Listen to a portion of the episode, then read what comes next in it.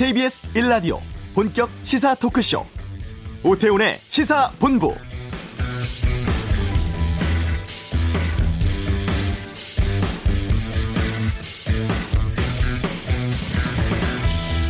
북한이 탄도미사일 기지를 비밀리에 계속 운용 중이라는 뉴욕타임스 보도에 대해서 트럼프 미 대통령이 이렇게 답했습니다. 우리는 그 기지에 대해서 충분히 알고 있으며 일상에서 벗어난 일은 아무것도 일어나고 있지 않다. 또 가짜 뉴스다. 일이 잘못되면 내가 가장 먼저 알려주겠다. 중간 선거 이후 북한의 비핵화 의지에 대한 미국 내 우려가 확산되고 있고 트럼프 대통령은 신속하게 진화에 나섰습니다. 한편 북한은 미국의 제재 유지 움직임을 비난하고 있는 상황입니다. 이 교착 상태에 있는 북미 관계 어떻게 봐야 할까요? 오태훈의 시사본부 잠시 후 이번 주 한반도는 코너에서 북미 간의 시각차와 이유 등에 대한 근본적인 문제를 재미 북한 전문가에게 직접 들어보는 시간 갖겠습니다. 숙명여고 시험 유출 사태 경찰 수사가 마무리되었습니다. 2부 아는 경찰에서 다루겠습니다. 건설사들의 재건축 관련 조합원 로비 취재 뒷이야기도 이슈에서 살펴보겠습니다. KBS 라디오 오태훈의 시사본부 지금 시작합니다.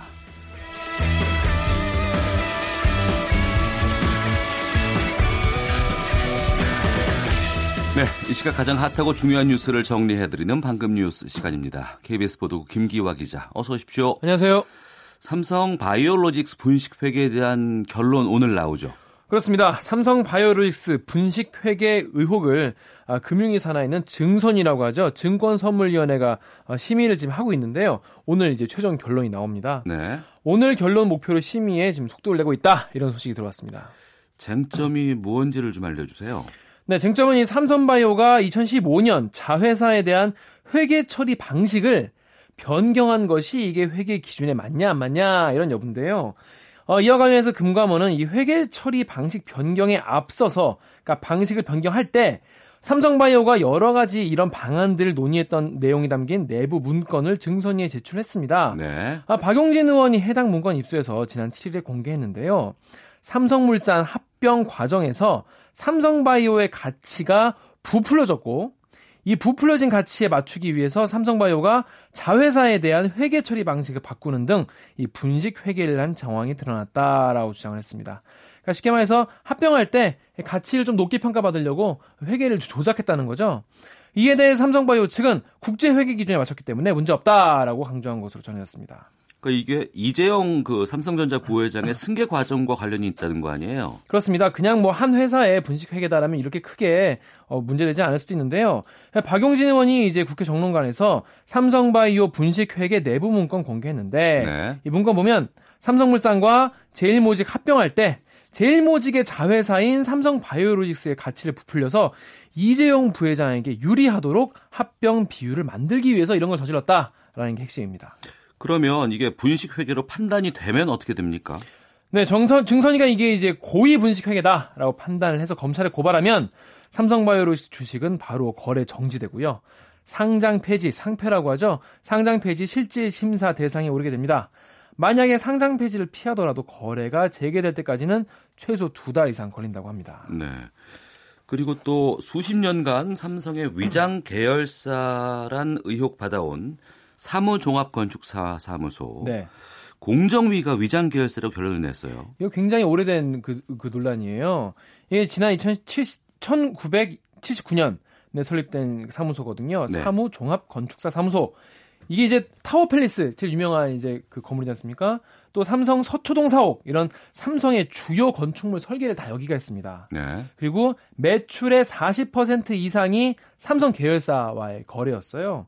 그래서 이게 설립 초기부터 야 이거 삼성 위장 계열사 아니냐 내보래 음. 같은 거 아니냐 이런 의혹이 계속 있었는데 2014년에는 설계 부문, 감리 부문 이게 분리가 돼가지고 설계 부문을 이 삼성물산이 인수를 했습니다. 그런데 공정거래위원회가 이 인수 과정을 들여다봤더니 사무종합건축사 사무소가 삼성의 위장 계열사가 맞다라는 결론을 내린 겁니다. 제시한 근거는요? 네, 이 둘 삼성 계열사와 사무 종합 건축사 사무소 간에 인사 교류가 잦았다는 거예요. 사람이 어. 계속 왔다 갔다 했고 사무의 지분을 갖고 있던 임원들이 169억 원에 이르는 주식 가치의 절반도 안 되는 배당금 69억 원만 받고 지분을 다 넘겼다는 점도 그 근거로 들었습니다. 삼성물산이 이렇게 사무를 실질적으로 지배를 했는데 사무 임원들 소유인 것으로 위장했다는 것이죠. 원래는 음. 삼, 삼성 건데 사무 임원들 건인 것처럼. 그래서 공정위가 이 사무종합건축사 사무소 그리고 자회사를 계열사로 신고하지 않은 혐의로 당시 삼성의 전 총수죠 이건희 회장을 검찰에 고발하기로 했습니다. 네. 자 그리고 지방세 상습 체납자 명단이 공개됐어요. 네. 네, 그래서 공개를 하는데 행정안전부와 지방자치단체가 천만 원 이상 지방세 내지 않은 9,264명을 공개했습니다. 올해 신규 체납액 가장 많은 개인은 어, 지방소득세 86억 5천만 원을 내지 않은 오정현 전 SSCP 대표고요. 2위는 김우중 전 대우그룹 회장이 35억 원을 내지 않았다고 합니다. 누적 체납액 가장 많은 개인은 어, 지방소득세 104억 6천만 원 내지 않은 오문철 전 보혜저축은행 대표인데요. 네. 어, 지금은 어, 배임 및 횡령 혐의로 어, 교도소에 가 있습니다. 49억 원을 체납한 정태수 전 한복그룹 회장 그리고 아, 지방소득세 등 11건을 체납한 전두환 전 대통령도 3년 아, 연속 명단 공개 대상에 올랐습니다. 네. 어, 이명박 전 대통령 취임 직전에 라응찬 당시 신한금융지주 회장이 남산에서 네. 3억 원을 이상득 전 의원 측에 전달했다는 의혹에 대해서 검찰 수사가 있었는데 이게 미진했다는 지적이 나왔어요. 그렇습니다. 이게 그, 그 남산, 남산 3억 원 의혹 사건이죠. 이게 네. 축하금 명목으로 3억 원 줬다는 건데 검찰 과거사위원회가 이걸 재조사했는데 이 사, 남산 3억 원의 실체가 명확히 인정됐고 이전 검찰 수사는 미진했다라고 밝혔습니다. 이에 따라 라응찬 전 신한금융회장 그리고 이상득 전 의원에 대한 뇌물 사건 신속하고 엄정하게 다시 수사해라라고 검찰에 권고했습니다. 네, 구체적으로 미진했다는 걸 좀 짚어봐야 될 것 같은데요. 네, 당시 2010년 최초 진술을 확보한 검찰 수사팀이 속 확보하고 46일 지난 다음에서야 네. 이 신한금융그룹 수뇌부 사무실 등에 대한 압수수색을 했다는 겁니다. 이게 늑장 압수수색이라는 것이죠.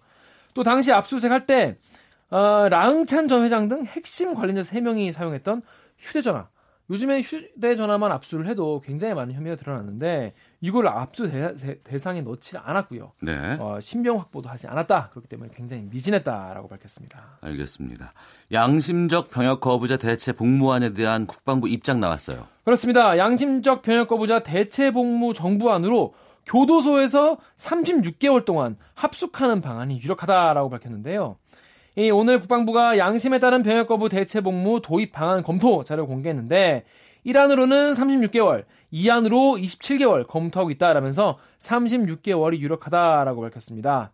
요거에 대해서 이 산업기능요원과 이 공중보건의사 등 다른 대체 복무자들과의 형평성을 유지해야 이 병역 기피 수단으로 악용되지 않는다라고 하는데 네. 이 산업기능요원이나 공중보건의 공보위라고 하죠. 이 공보위도 다 뭐 34개월, 36개월 하기 때문에 음. 이들보다, 이들보다 더 너무 짧게 하면 안 되지 않겠냐 네. 아, 이런 얘기인 것 같습니다. 그래서 충분한 복무 기간을 설정하는 것이다라는 설명이었습니다. 예. 자 여기까지 듣도록 하겠습니다. 자 김기화 기자 고생했습니다. 고맙습니다. 네.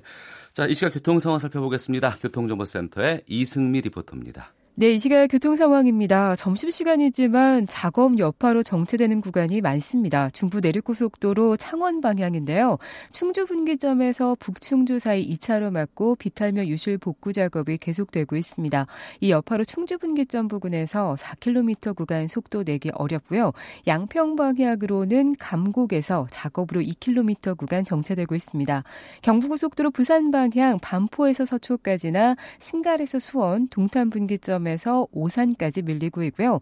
이후 경주 터널 부근과 서울산 부근에서 작업으로 속도 안 내고 있습니다. 서울 방향 건천에서 경주 터널 쪽으로 2km 구간 여기도 작업으로 정체고요. 이후 기흥에서 수원 구간과 양재에서 반포 사이 밀리고요.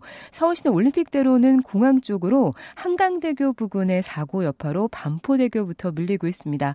강변북로 일산 쪽은 서강대교에서 양화대교 사이 밀립니다. KBS 교통정보센터였습니다.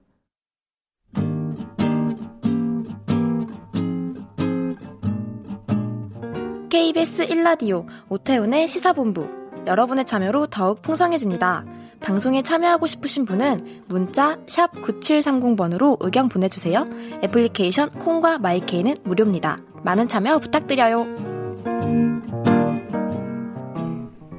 네, 한 주간의 통일 이슈 또 한반도를 둘러싼 국제 정세 분석해보는 이번 주 한반도는 시간입니다. 오늘 무척 특별한 분과 함께하겠습니다. 미국 내에 손꼽히는 북한 학자신데요.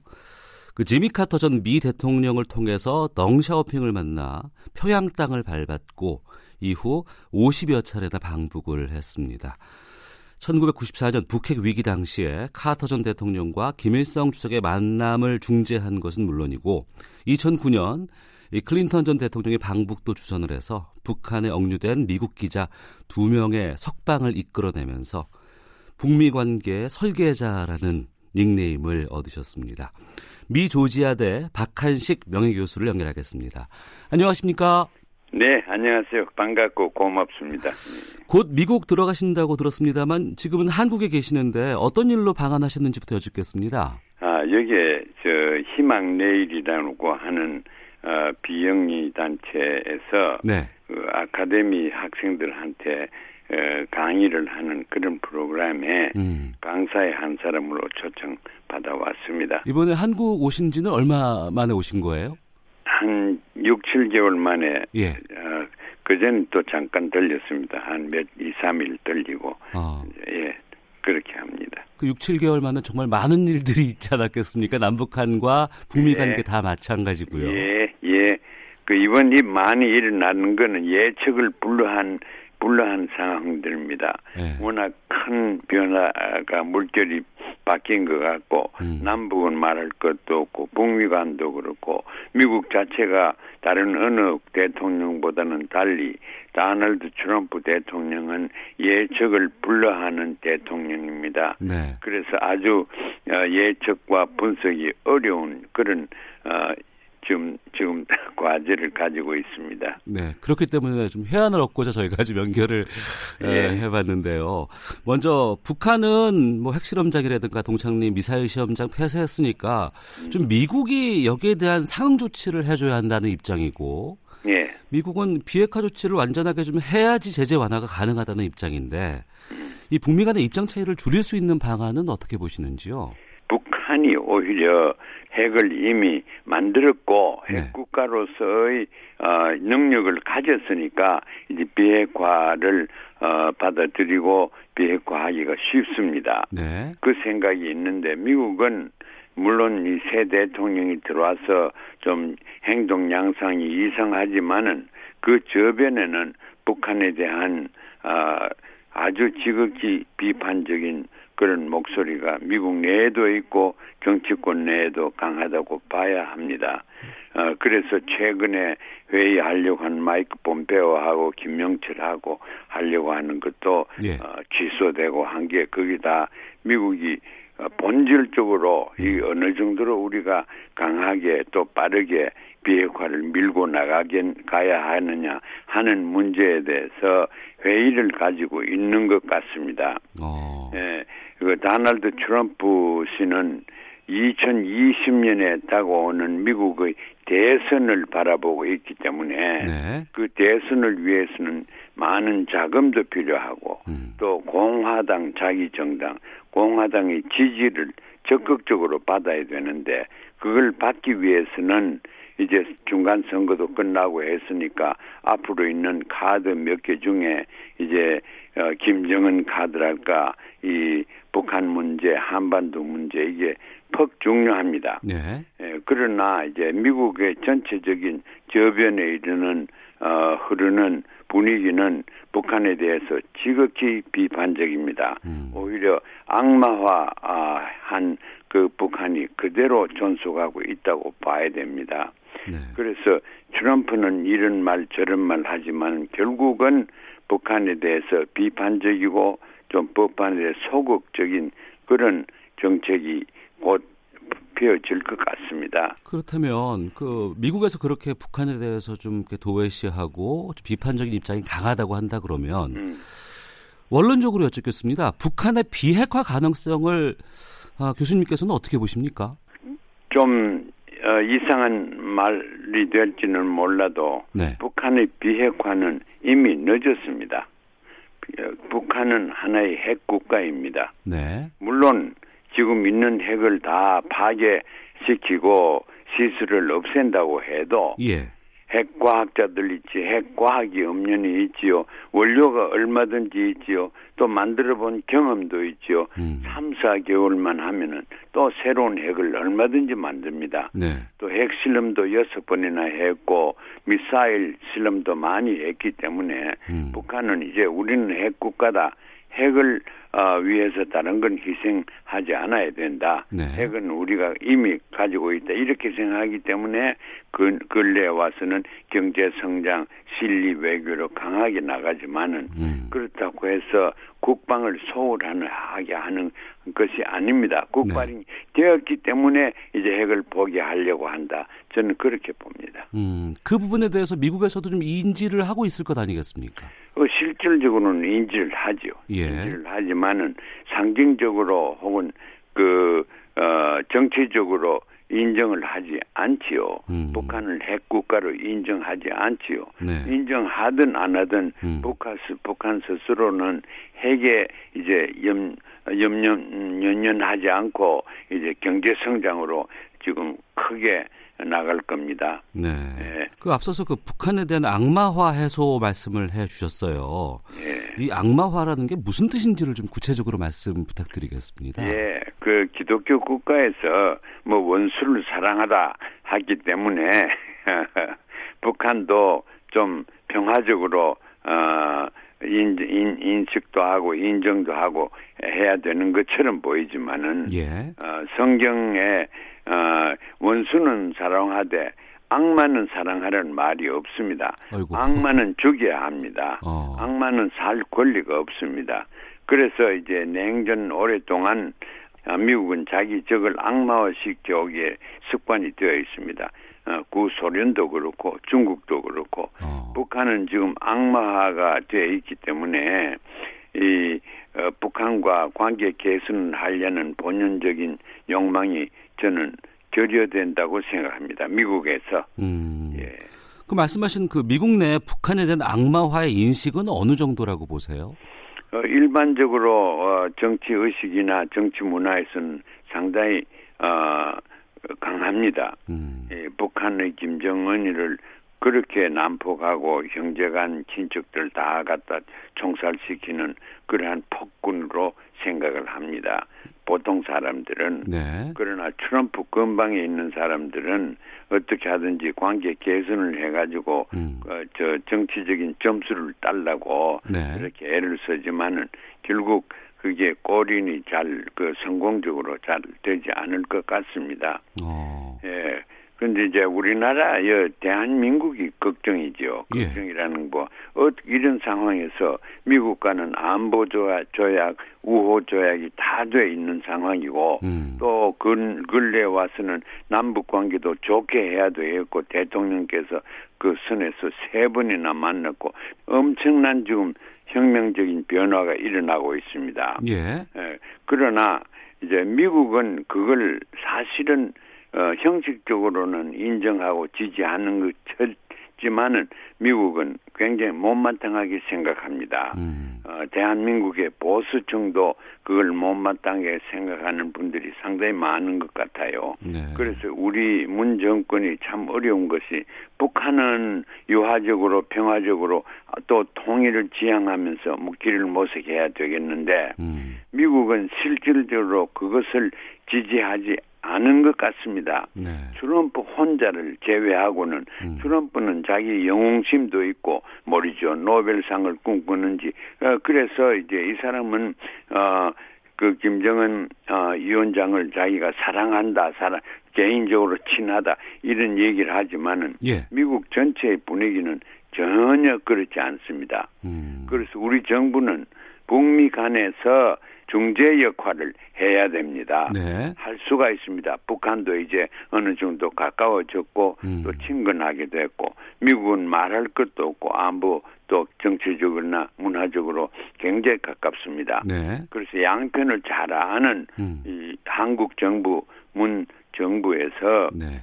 중재 역할을 해서 음. 북미 마찰이 없도록 해야 되는데 큰 문제는 미국을 지금 매파들이 예, 지금 잡고 있습니다. 네. 대통령만 대통령도 자기가 갈팡질팡하지만은 결국 미국의 전체적인 분위기를 휩쓸고 있는 것은 매파들입니다. 음. 군사주의자들입니다. 네네. 존 볼튼, 마이크 폼페오 이런 사람들이 대변하는 그런 어, 그 분위기니까 이것을 이제 에, 어, 그 어떻게 하면 좀 무마를 시킬까? 무마시키지 않으면은 네. 북한을 가서 공격하게 됩니다. 음. 이제 북한의 비핵 비핵 그러지만은 미국이 만족할 만한 방향으로 에, 상황이 저그 발전될 가능성은 굉장히 희박합니다. 어. 어, 북한 사람들은 여기에 뭐 20개, 저게 30개 있다, 폭탄이 있다, 그러면 그거 구- 미국에서 그걸 받아들이고 그걸, 거기에 대한 그 정보적인 신빙성을 가집니까? 음. 못 가집니다. 불신이 있기 때문에 네. 어, 더 숨은 숨겨놨죠.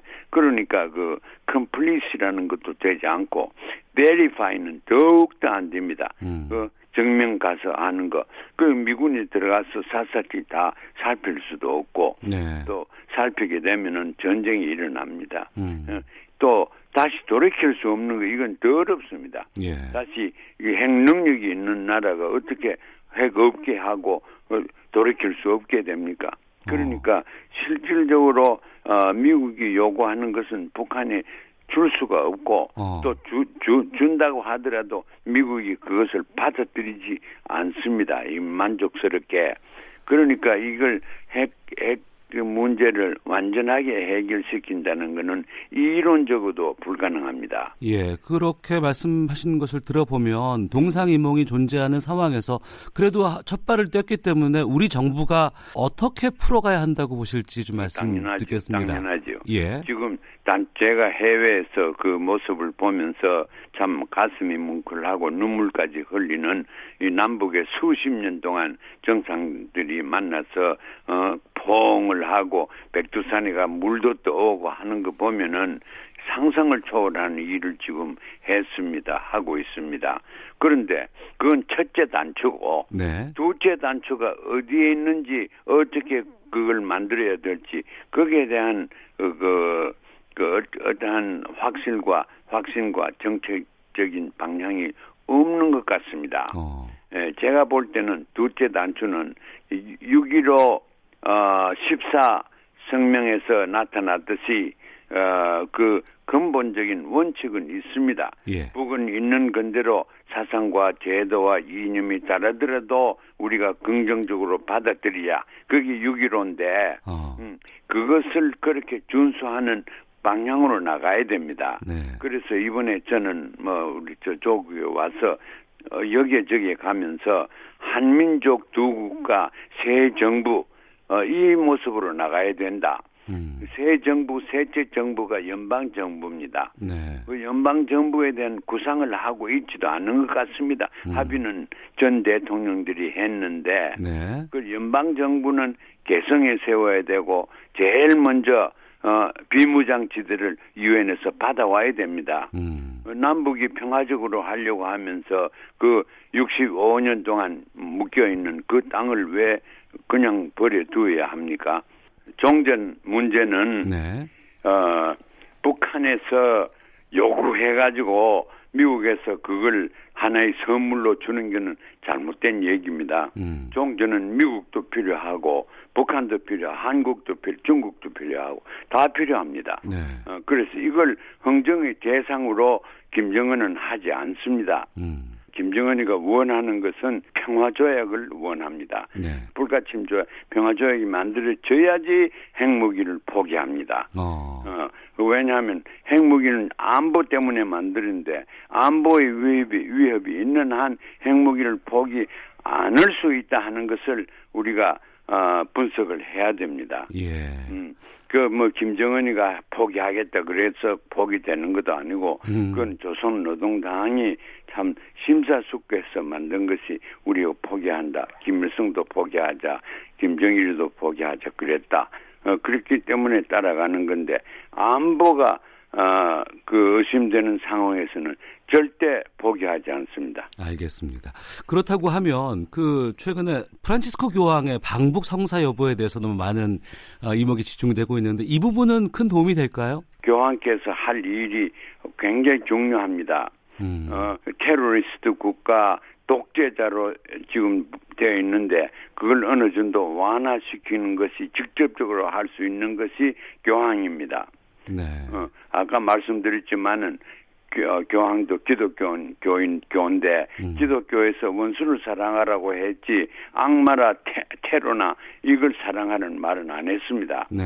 그러나 이제 교황께서 평양까지 가서 이제 그 사람들을 축복해주고 이렇게 하면은 원수 정도는 되겠지만은 악만 아니다. 예, 예. 어, 이렇게 이 세계에서 인, 식할수 있는 어. 어. 그런 상황이 벌어질 수 있습니다. 북한도 그렇기 때문에 어, 교황께서 방문하는 걸 적극적으로 환영하고 추진할 것 같습니다. 알겠습니다. 또 그건 좋습니다. 우리 정부에서도. 예.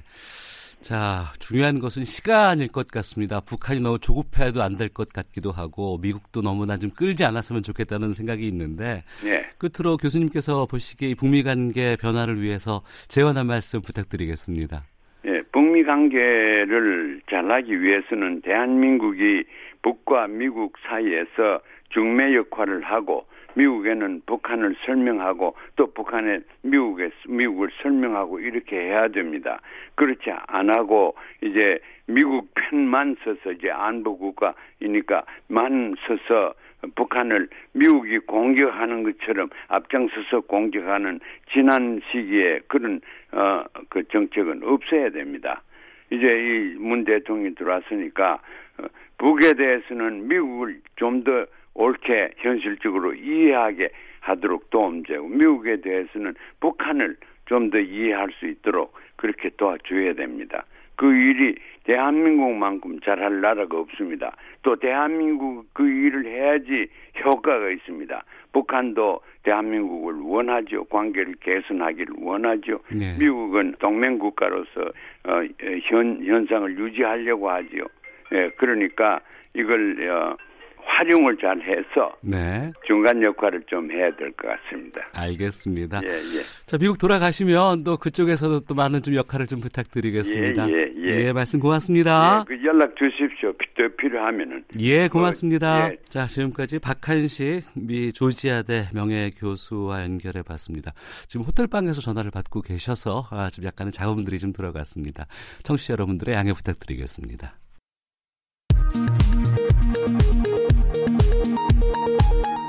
헤드라인 뉴스입니다. 수십 년 동안 삼성의 위장 계열사 논란이 있었던 건축 설계 회사를 공정거래위원회가 위장 계열사가 맞다고 결론 냈습니다. 온라인 쇼핑 등 무점포 판매액이 지난해 60조 원을 넘어선 것으로 조사됐습니다.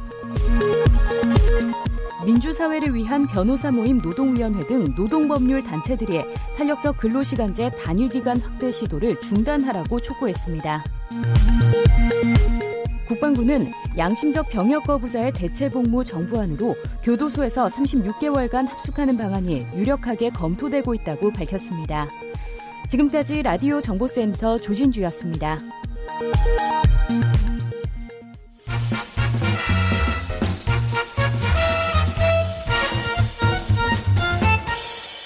오태훈의 시사 본부 네, 유명 건설사가 강남 재건축 아파트 조합원들을 대상으로 굴비 세트, 리조트, 숙박권 등을 살포하면서 전방위로 로비했던 사실이 밝혀졌고 이 때문에 파장 커지고 있습니다. 저희 KBS 보도국이 단독으로 보도한 내용인데요. 취재 뒷이야기 들어보도록 하겠습니다. 엄진아 기자 나오셨습니다. 어서 오십시오. 네, 안녕하세요. 예. 이게 롯데건설 로비 문건 입수부터 시작됐다면서요? 네, 뭐 설명을 드리면 간단히 배경부터 말씀 네. 좀 드리면 사실 저희가 수년 전에 이제 취재할 때부터 만남이 인연이 되어서 음. 이 업계의 핵심 관계자와 사실 이 문제를 몇 년 동안 저희가 계속 상의를 해왔었어요. 예. 왜냐하면은 재건축 재개발 단지마다 돈은 받았다고 하고 가끔씩 음. 이제 뉴스도 많이 보시잖아요. 네네. 뭐 선물은 받았다더라 이게 더 이상 뉴스가 아닐 만큼 계속 비일비재한데 음. 도대체 그 안에서 무슨 일이 벌어지는 거냐 나는 그 실체가 너무나 궁금하다. 그리고 네. 이게 왜 단골 소재가 될 수밖에 없는 거냐. 음. 그거를 좀 궁금해 했는데 그래서 어렵게 몇 년 동안에 저희가 작업을 거쳐서 네. 최근에 건설사 내부 문건을 이제 확보하게 된 겁니다. 그게 어. 어. 제 엊그저께 저희 KBS 9시 뉴스를 통해서 계속 연속 보도되고 있는 내용인데요. 예. 이게 에, 이 해당 지역은 강남 한복판 그 최근 거래 기록, 기록이 그 평당 9천만 원 정도 되는 되게 고가 아파트거든요. 3.3 제곱미터당 9천만 원이 9천만 넘어요. 원. 어이구. 그러니까 37평인데 35억에 거래가 됐어요. 가장 어. 최근 기록이. 예. 이 소규모 아파트에서 수주전을 벌였던 롯데건설이 그 작성한 자료였습니다. 음. 근데 건설사가 시공권을 따내기 위해서 어떻게 조합원에게 접근하고 또 음. 어떻게 돈으로 매수하는지가 자세히 기록이 되어 있었는데요. 네. 사실 뭐 도저히 정리가 안 될 정도로 저희가 파일 받았는데 자료가 너무 방대한 거예요. 아, 양이 많았어요? 네, 이 어. 문건이 A4로 출력을 했더니 500장이 넘었 었어요. 어. 네. 그럼 구체적으로 그 안에 어떤 것들이 담겨 있었는지 또 분석이 어떻게 나왔는지도 좀 말씀해 주세요. 네, 이거를 저희가 이제 컴퓨터로 계속 보다 보니까 음. 이게 도저히 정리가 안 되는 거예요. 그래서 그럼 한번 뽑아서 보자 해서 이거를 뽑아서 쫙 펼쳐놓을 수 있는 커다란 스튜디오를 이 KBS에서 빌리고요. 네. 그래서 바닥에 늘어놨더니 그 스튜디오 하나를 꽉 채울 만큼도 남는 분량이 있었는데 너무나 다행히 이게 엑셀 파일로 그들이 이제 만들어놔서 어. 저희가 특정 단어를 입력해서 어떻게 어디에 누구 통해서 얼마나 많이 갔는지를 추적하는 거는 상대적으로 뭐 쉽게 말하면 너무 꼼꼼하게 자료를 만들어서 우리가 감사하다고 음, 해야 할지 모를 이거는. 정도로. 예, 예. 예. 그래서 구체적인 내용은 이그 그 아파트가 180가구거든요. 이 예. 전 세대를 접촉했고 음. 그전 세대의 조합원 그리고 그들과 친한 가족 네. 257명의 신상이 빠짐없이 적혀 있습니다. 어. 이 사람들 전화번호, 그다음에 실제 사는 곳, 그러니까 주소지는 소유자는 거기지만 다른 예. 아파트 살 수도 있잖아요. 그렇죠. 예. 실제 사는 곳, 그다음에 직업, 취미, 성격, 그다음에 언제 휴가 가는지, 무슨 병을 앓고 있는지, 뭐뭐 오늘 내일 뭐 했는지 이런 것까지 다 적혀 있거든요. 그건 뒷조사하지 않으면 알 수 없는 거 아니겠어요? 거의 뭐 사찰 수준이죠. 어. 그래서 뭐 직업 중에는 뭐 판사, 검사, 뭐 전직 국토부통부나 경찰청 간부 등 뭐 전현직 공무원도 있었고요. 음. 뭐 우리가 이름만 들으면 알만한 회사 대표, 기업가, 의사, 변호사, 회계사. 네. 뭐 쉽게 말해서 뭐 명예가 있거나 아니면 권력이 있거나 돈이 있거나 이런 음. 사람들이 많았습니다. 네. 근데 문제는 어김없이 이런 데도 이제 접촉이 됐었거든요. 음. 눈에 띄는 거는 이제 이제부터 주목할 게 금품과 향응 제공 내용이었는데요. 예. 이 기록이 7, 8월, 작년 7, 8월 한 두 달이 조금 안 되는 기록인데 음. 한 사람당 최대 23차례까지 만났던 기록들이 자세히 적혀 있어요. 주말 빼고 거의 다 만났던 그렇죠. 얘기네. 거의 뭐 이틀이나 3일에 한 번 정도 어. 만날 때마다 어김없이 식사를 주던지 간단한 선물을 주던지 큰 선물을 주던지 아니면 예. 그걸 제안하던지 이랬는데 내용이 뭐냐 그냥 읽어 드릴게요. 그 파일에 있는 내용인데 뭐 예를 들자면 어떤 조합원은 롯데 3종 세트 타워, 아쿠아, 영화 이런 걸 볼 수 있는 건가 봐요. 음. 3종 세트 아들이 너무 좋아한다. 이 3종 세트 하나 더 주면 안 되겠냐. 네. 뭐 속초에 있는 롯데리조트가 있거든요. 속초에 있는 롯데리조트 내가 운전해서 갈 건데 친구 가족 한 객실씩 더 함께 이용할 수 있는지 문의하셨다. 음. 딸은 서울대 출신이고 사위가 검사라고 자랑한다. 어. 뭐 다른 집은 과일이나 전복이나 스파권 고급 스파 주는데 나는 왜 전복 같은 건 안 주냐 나는 왜 못 받았냐 뭐 음. 이런 말도 있고요 선물도 되게 맞춤형으로 이루어져요 뭐 어떤 집엔 청소기를 주고 어떤 집엔 아들 생일이어서 생일 케이크를 갖다 주고 음. 어떤 집에는 화장품 뭐 쓰는 것까지 파악해서 그 해당 고급 브랜드를 주기도 하고요 뭐 이런 식이죠 네.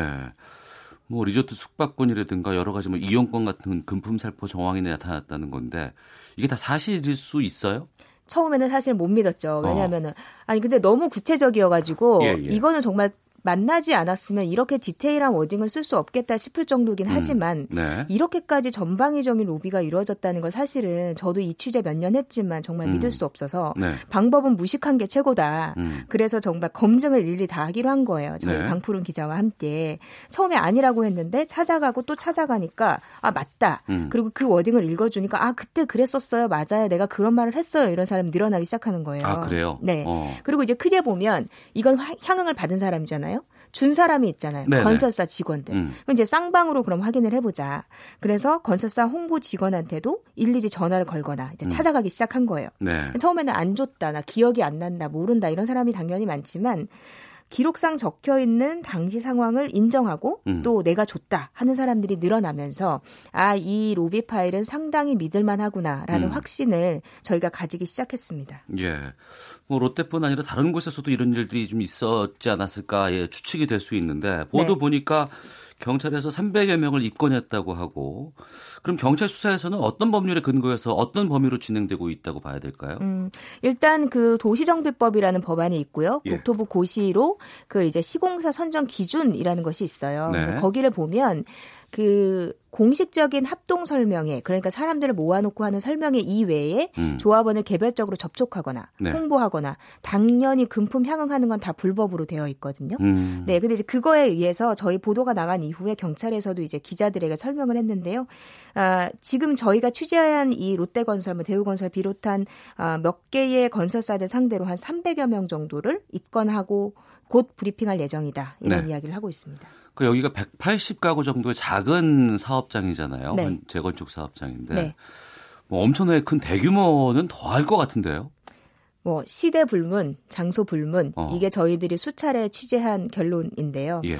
그러니까 지금 뭐 저희들이 입수한 아주 구체적인 자료가 아까 말씀드렸던 롯데건설이 대표적이긴 했지만 음. 또그 외에 다수의 정황들을 좀 확보를 해보면 사실은 현대건설, 현대산업개발, 대림, GS 그다음에 대우건설 등등 국내 굴지의 대부분의 건설사들이 이런 방식으로 로비를 하고 있다는 것을 저희들이 확인을 했고요. 네. 어제도 방송으로 저희가 냈습니다. 음. 근데 취재 과정에서 저희가 이 재개발 단지에서 직접 조합원 로비를 지휘한 핵심 관계자를 만날 수 있었는데요. 예. 이제 궁금한 게 그럼 이게 불법 작업이잖아요. 음. 쓰면 안 되는 돈이고. 네. 근데 이걸 어떻게 그러면 조달할 것이냐 하는 음. 거예요. 한 두 가지 정도가 크게 있는데 하나는 이 홍보업체를 통해서 이 사람들이 이제 직원들을 현장에 쫙 뿌리잖아요. 네네. 홍보업체가 매달 뭐 예를 들면 내가 실제 한 달에 경비로 4억을 썼으면 음. 실제 건설사에는 6억이라는 견적서를 청구를 해요. 그러니까 예, 쉽게 말하면 예, 예. 이중 장부를 만드는 그렇겠죠. 거죠. 확인이 안 될 수 있으니까. 네. 네. 그럼 건설사는 6억이라는 것이 공식적으로 거기서 처 서류가 들어오니까 음. 6억을 줄 거 아니에요. 네. 실제 시공 그 홍보업체가 쓴 건 4억밖에 안 되고 음. 그럼 2억이 남잖아요. 네, 네. 그 2억을 로비 자금으로 쓰는 거예요. 음. 그런데 그게 한 달에 2억이면 음. 수주로 보통 1년 하거든요. 예, 예. 2년이 될 수도 있고요. 그러면 곱하기 12개월, 24개월 하면 수십억 원의 로비 자금을 음. 이런 식으로 쓴다. 네. 두 번째는 뭐 샷시나 철거나 조경 같은 하 하청업체에게 음. 내가 수주하면 사업권 줄게 이 미끼로 돈을 받아서 로비비로 쓰는 거죠. 네. 이게 이제 관계자들은 뭐 수사 기관 통해서 처벌받을 수 있을 것 같기도 하고 문제는 일반 조합원들도 이게 문제예요. 그러니까 자기가 받은 금품이 결국에는 자기 아파트 재건축 비용으로 다 녹아 들어가는 것 아니겠습니까? 참 씁쓸한 그런 관행이 아닌가 싶기도 하고요. 네. 자, 지금까지 KBS 보도국 엄진아 기자와 함께했습니다. 말씀 고맙습니다. 자, 시사본부 1부는 여기서 마치도록 하겠습니다. 아, 뉴스 들으시고 잠시 후 2부에서 아는 경찰 또 김성환의 뉴스 쏘다 준비되어 있습니다.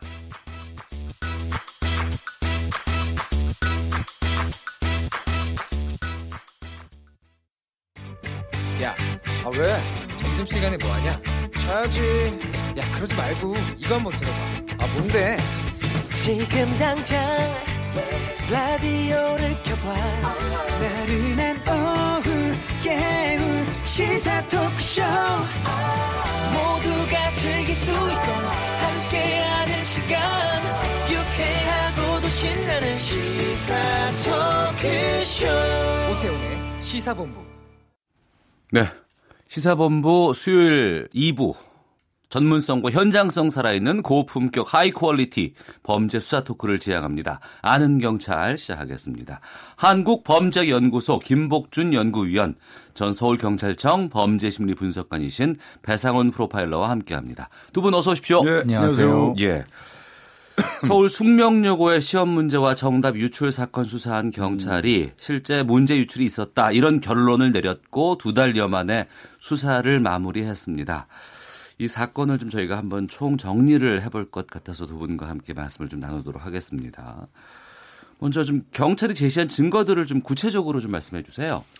음, 일단은 경찰이 어, 요번에 그 수사 결과를 발표할 때 제시했던 증거가 전부는 아닙니다. 네. 어, 아마 그 재판 과정에서 조금 더 이제 부인을 하게 되면 그 추궁할 수 있는 자료는 휴대폰 쪽에서 나온 자료가 더 있다고 합니다 경찰에서. 어. 그래서 이제 그거는 어, 이제 아마 재판 과정에서 밝혀질 걸로 기대가 됩니다. 네. 어, 이건 뭐 경찰에서 직접 이야기하는 거고요. 음.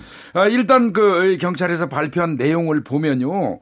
어, 이 쌍둥이들이 1학년 1학기부터 2학년 2학기까지 이, 그, 여태까지 한 다섯 번 정도 중간 네. 기말 합쳐가지고 어, 다섯 번 정도 시험 문제를 받은 걸로 그러니까 정답을 받은 걸로 어, 어 이렇게 이제 이 발표가 됐는데요. 예.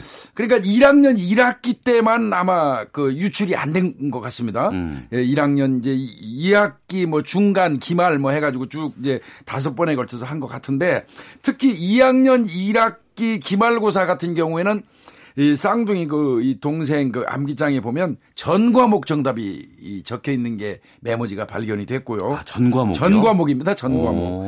아 그리고 뭐 미적분 과목 그 어, 아, 이거는 시험지가의 통째로 발견이 됐어요. 아 그래요? 시험지 자체가 어, 어. 에, 그게 이제 그 드러났고요. 아 그리고 이제 이 물리 시험이라든지 이런 그 과학 시험 같은 거는 계산이 반드시 필요하지 않습니까? 네. 그래서 원래 이제 경찰이 이들이 봤던 시험지 원본을 좀 이제 꺼내다가 좀 본 것 같습니다. 시험지를 네. 보면 계산을 하는 문제는 옆에 막 계산이 복잡하게 돼 있어야 돼요. 그렇죠. 해야죠. 그리고 네. 이 정답에 도출하는 과정이 나와 있어야 되는데 네. 이 아이들은 계산 문제 자체가 깨 깨끗하고 정답만 체크가 딱 됐어요. 음. 뭐 물론 뭐 본인들은 암기로 했답니다. 암기로. 아, 머릿속으로. 예, 뭐 천재입니다. 암기로 예. 풀었다고 하는데요. 어, 뭐 이제 그런 부분 등등을 이제 경찰이 한 20여 가지 제시하면서 음. 어, 수사를 마무리했습니다. 예, 네. 이제 이제 우리가 이제 아셔야 될 것이 그 수시라 수시나 이런 것 때문에 그 시험본 중간고사 기말본 시험본 시험지 자체도 보관을 하게 돼 있습니다. 예. 이름 써서 제출해서 몇 년 동안은 음음적으로 보관하게 돼 있는데 그 음. 보관된 거에 그 쌍둥이 이름이 적혀 있고 그거를 확인해 보니까 네. 거기에 이제 미세하게 그 답들을 어. 다섯 다섯 개로 나눠져 다 접은 게 있었고 네. 있었고 아까 말씀하신 물리 문제 같은 경우는 이건 그 식을 유추하는 문제입니다. 음. 그건 암기가 할 수 없어요. 예. 그건 암기라는 건 있을 수가 없는 겁니다. 왜냐하면 어. 조건에 따라서 이제 뭐 MV 이런 걸 유추하기 때문에 절대 암기라는 건 그건 불가능합니다. 네. 그리고 또 하나는 화학 실험 수소 원자량 부분도 실제로는 그건 그 불가능합니다. 음. 왜냐하면 그거는 답이 오답을 답을 했기 때문에 실제는 네. 10대 11인데 원래 답은 15대 11이라고 하니까 그러니까 절대적으로 불가능한 부분을 지금 이제 변호사께서는 계속 얘기를 하는데 실제로 화학이나 물리에 대한 방법을 아는 사람들은 그게 안 된다는 걸 알고 있는 거고 음. 또 하나는 아까 말씀하신 것처럼 구체적으로 네. 암기장에 그리고 포스트잇에 그 쓰여진 것 답 이게 다 물적 증거로 어, 압수돼 갖고 나타난 그러니까 거죠. 저희가 뉴스를 음. 접할 때는 네. 그러니까 이제 성적이 잘안 나오지 않다가 한 번에 갑자기 그 쌍둥이 모두가 다 1등, 네. 2등 하고 성적이 급상승해서 네. 이런 걸로 알고 있는데 경찰 수사 과정에서 들어가다 보면 이게 한 2년 정도에 걸쳐서 여러 음. 번의 이런 것들이 지금 드러나고 있다는 얘기 아니에요, 이게? 그렇죠. 꾸준히 이제 그, 그그 시험 문제가 뭐 유출됐다고 봐야 되겠죠.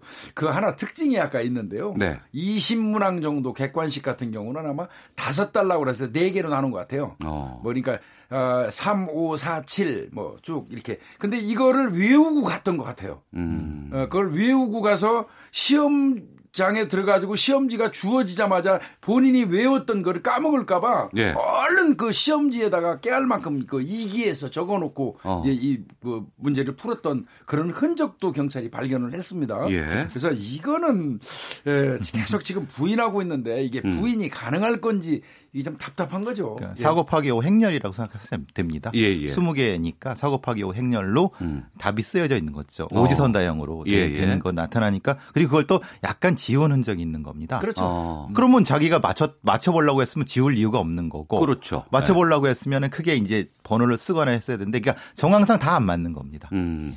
그리고 또 드러난 뉴스를 보니까 음. 모의고사 성적은 네. 성적이 많이 안 좋았다고 하는데 예. 여기에 대해서 내신 성적하고 모의고사 성적하고 이제 간극이 커지니까 예. 이 여기에 대해서 이제 해명하라고 했더니 아버지인 이 교무부장은 내신 대비만 했지 모의고사 대비는 하지 않았다 이렇게 해명을 했다는데 이거 어떻게 보세요? 이거는 교사를 하시는 분이 이런 말씀을 하시면 안 되죠.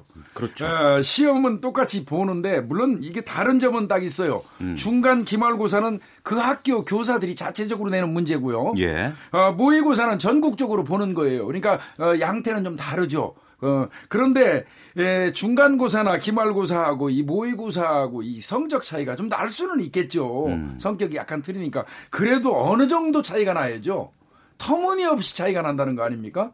예, 전교 1등 하는 아이가 모의고사 성적에서 중간 이상을 넘어간다고 그러면 이거는 뭔가 잘못돼도 많이 잘못된 거죠. 네. 그래서 이거는 결국은 어, 중간 기말고사는 그 학교 교사가 낸 문제. 음. 예, 그리고 공교롭게 그 문제는 어, 교무부장인 아버지가 관리하던 금고에 있던 문제. 네, 네. 예, 그거는 잘 받고 음. 모의고사는 다른 선생님들이 냈고 다른 기관에서 냈고 그거는 공교롭게 왜 시험 봤는데 그 점수가 안 나옵니까? 네. 이 부분은 뭐 간접적으로 누가 봐도 어, 이치에 안 맞는 그 얘기를 하는 거죠. 어떻게 저 모의고사하고 내신은 대비를 안 해서 달라진다고 얘기를 해요. 예. 배상훈 프로파일러에게 간단히 좀 질문 드려볼까 하는데 그러니까 경찰이 지금 여러 가지 정황 증거들은 많이 나오고 있는데 시험지 유출 경로를 특정하지는 못했다라는 얘기 나오거든요.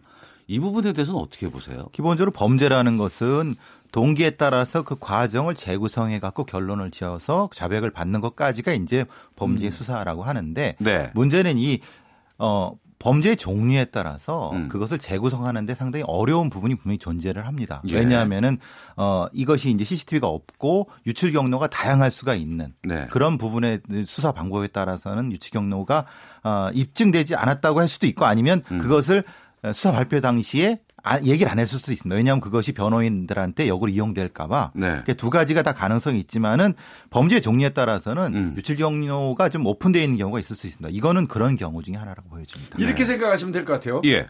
이제 3등분해서 보자고요. 자, 시험 문제가 유출된 건 확실하죠. 네. 유출은 됐다. 그 음. 이거는 뭐 간접적으로 밝혀졌으니까. 그런데 그럼 그 유출된 문제는 어디서 구했나? 네. 금고 속에서 나왔겠죠? 어. 예, 금고 속에서 나왔습니다. 그러면 그 금고를 관리하는 사람은 누군가? 자, 세 사람이에요.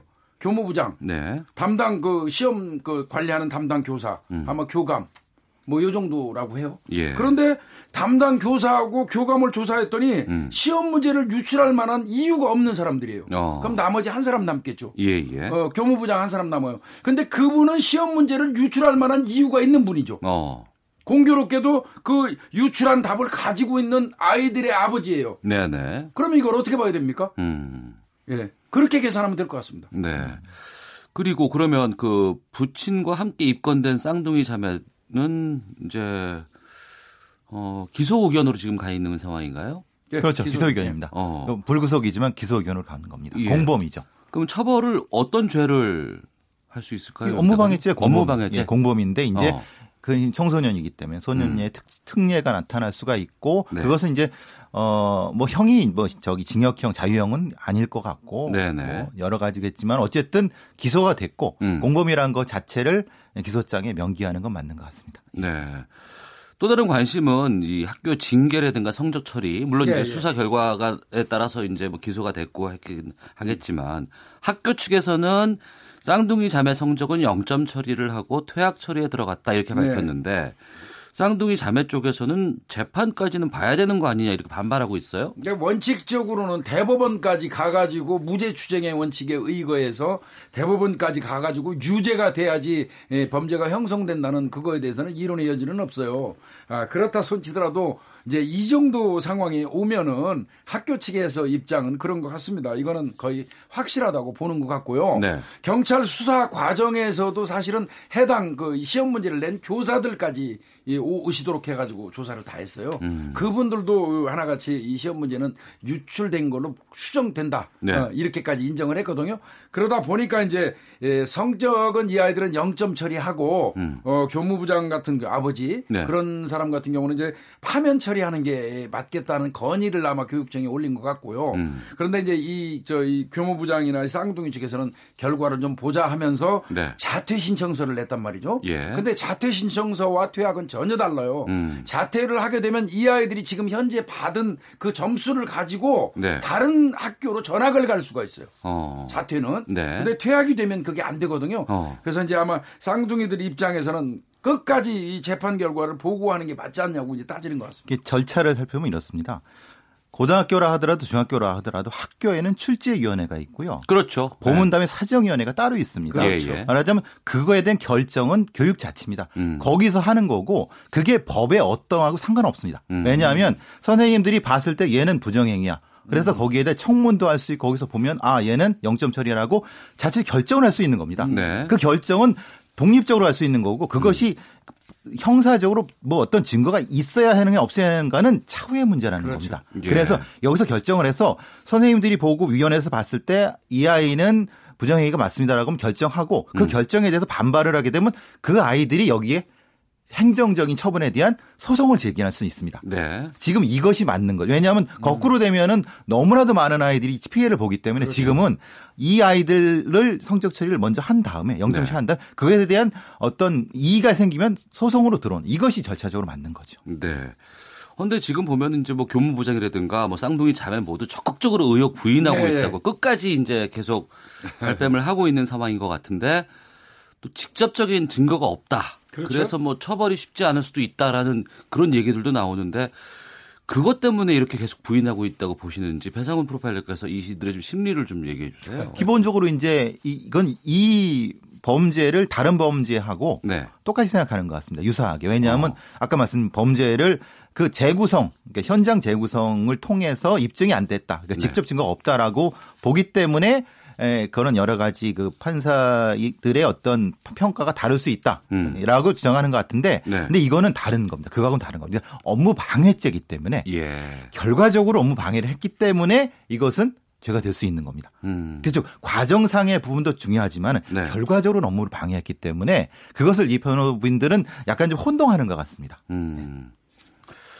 그 지금 청취자 한규봉님께서 그런 의견도 좀 오셨는데 저도 지금 이 얘기를 들어서 그 인터넷에 쌍둥이 자매 급상승 성적을 이상하게 여긴 기간제 교사가 일부러 함정 오답을 냈다는 이런 소문들이 좀 돌고 있었거든요. 예, 예. 이 부분 혹시 얘기 들어보신 적 있으세요? 음, 그 말도 들기는 했어요. 예, 뭐 예. 지나치게 얘들이 아마 그 어, 사실은 이 교사들은 가르치면서 알아요. 저 아이의 수준이 어느 정도인지 알거든요. 예, 예. 우리도 뭐 옛날에 뭐 그 아이들 좀 가르쳐 봤지만. 음. 근데 지나치게 성적이 급상승하면 이거 뭔가 문제가 있지 않을까. 그래서 뭐 함정적인 어떤 문제를 냈었다 하는 얘기는 계속 얘기는 들렸었어요. 소문으로 들리는 예, 예, 것이고 예. 확인되는 건 아니고. 그 아까 말씀드린 그 화학 문제 음. 그거죠. 사실은. 예, 예, 왜냐하면 10대 11이라고 답을 내기가 참 어렵거든요. 왜냐하면 어. 그 화학을 대학까지 배운 사람 정도는 그게 아니라 15대 11이면 금방 알 수 있는데 음. 그걸 내고 그냥 이원 평가, 그러니까 이원 분류지를 바꿔갖고 음. 해갖고 아. 그러니까 이거는 글쎄요 그렇게 생각할 수도 있는 것 같습니다. 왜냐하면 아, 이게 실제로 그걸 내는 교사 선생님이 이거를 이렇게 틀릴 수 있을까라는 생각을 분명히 하실 수 있습니다. 왜냐하면 화학을 네네. 공부하신 분이라고 어. 하면은. 그러니까 그게 완전히 틀린 건 아닌데 그렇게까지는 좀 이 부분도 좀 두 분께 여쭤보겠습니다. 유죄가 확정됐을 경우에 쌍둥이 자매 형사처벌은 어떻게 해야 될지 또 음. 미성년자 자녀들에 대한 형사처벌까지는 좀 가혹하다는 의견도 있는 것 같기도 하고 두 분 의견은 어떠세요? 일단 아버지 교무부장 아버지 같은 경우는 구속영장이 발부됐잖아요. 예, 예. 어, 발부돼서 이제 아마 그 재판을 받게 되면 뭐 거기에 저 상응한 뭐 유무죄 판단도 내리고 거기에 음. 상응한 유죄가 확정되면 뭐 형량이 떨어지겠지만 네. 이 아이들 같은 경우는 불구속 상태에서 상태에서 재판을 받게 될 겁니다. 예. 어, 불구속 상태에서 재판을 받게 되고 아까 배 교수님 말씀하신 것처럼 미성년자 신분이기 때문에 뭐 음. 법정 구속되거나 하는 일은 없을 것 같아요. 네. 그렇다고 하더라도 이들에게도 뭐 어, 일정한 형사 처벌이 따를 겁니다. 음. 유죄가 인정된다면요. 네. 그런데 이제 지금 최근에 와서 이런 말들은 상당히 많아요. 얘들이 미성년자이기 때문에 좀 선처해주고 어, 좀 하는 게 좋겠다 하는 저 여론도 있는 반면에요.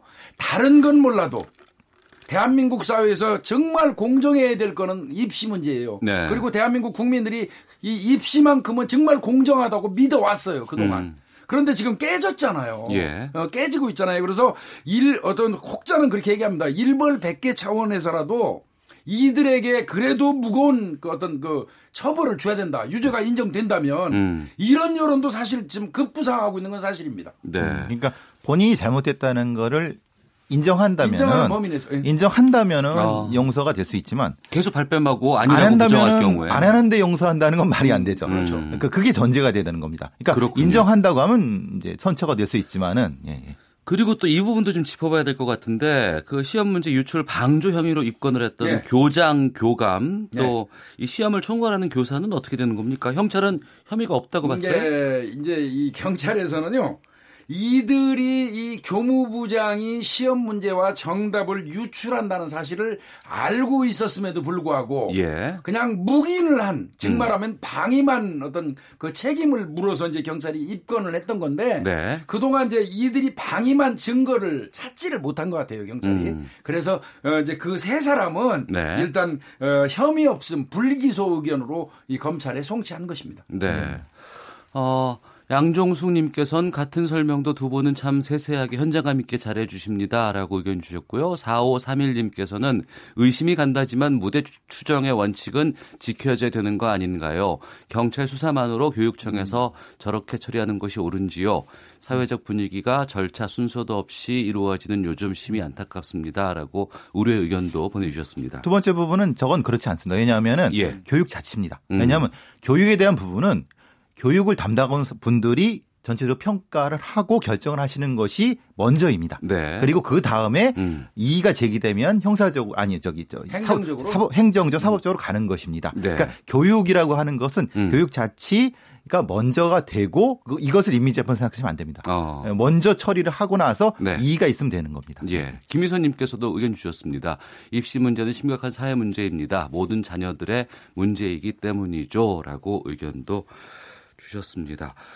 그 조희연 교육감은 교사 상피제 강화하겠다고 네. 발표를 했습니다. 이 교사 상피제라고 하는 것은 이제 부모와 네. 그 자녀가 같은 학교에서 이제 어 다닐 수 없게끔 네. 하는 이런 부분인데 이 방법은 괜찮은 방법이라고 보시는지 또 재발 막기 위해서 또 어떤 조치가 필요할지 좀 말씀해 주시죠. 참 사실은 교사 상피제라는 이야기를 우리가 지금 하고 있는 것 자체가 참 슬픈 일입니다. 네. 어떻게 보면 왜 그러냐면 그 학생과 어떻게 보면 교사이기 전에 부모가 그 동네에 살고 있으니까 그 학교 간 거거든요. 음. 그 학생 입장에서는. 예. 어, 그런데 이제 이런 그 부작용들이 일어나고 있고 어, 의심의 여지가 있고 또 의심의 여지였던 것이 음. 슬슬 드러나고 있고 하다 보니까 네. 이제 오직하면 교사 상피제를 만드는 건데요.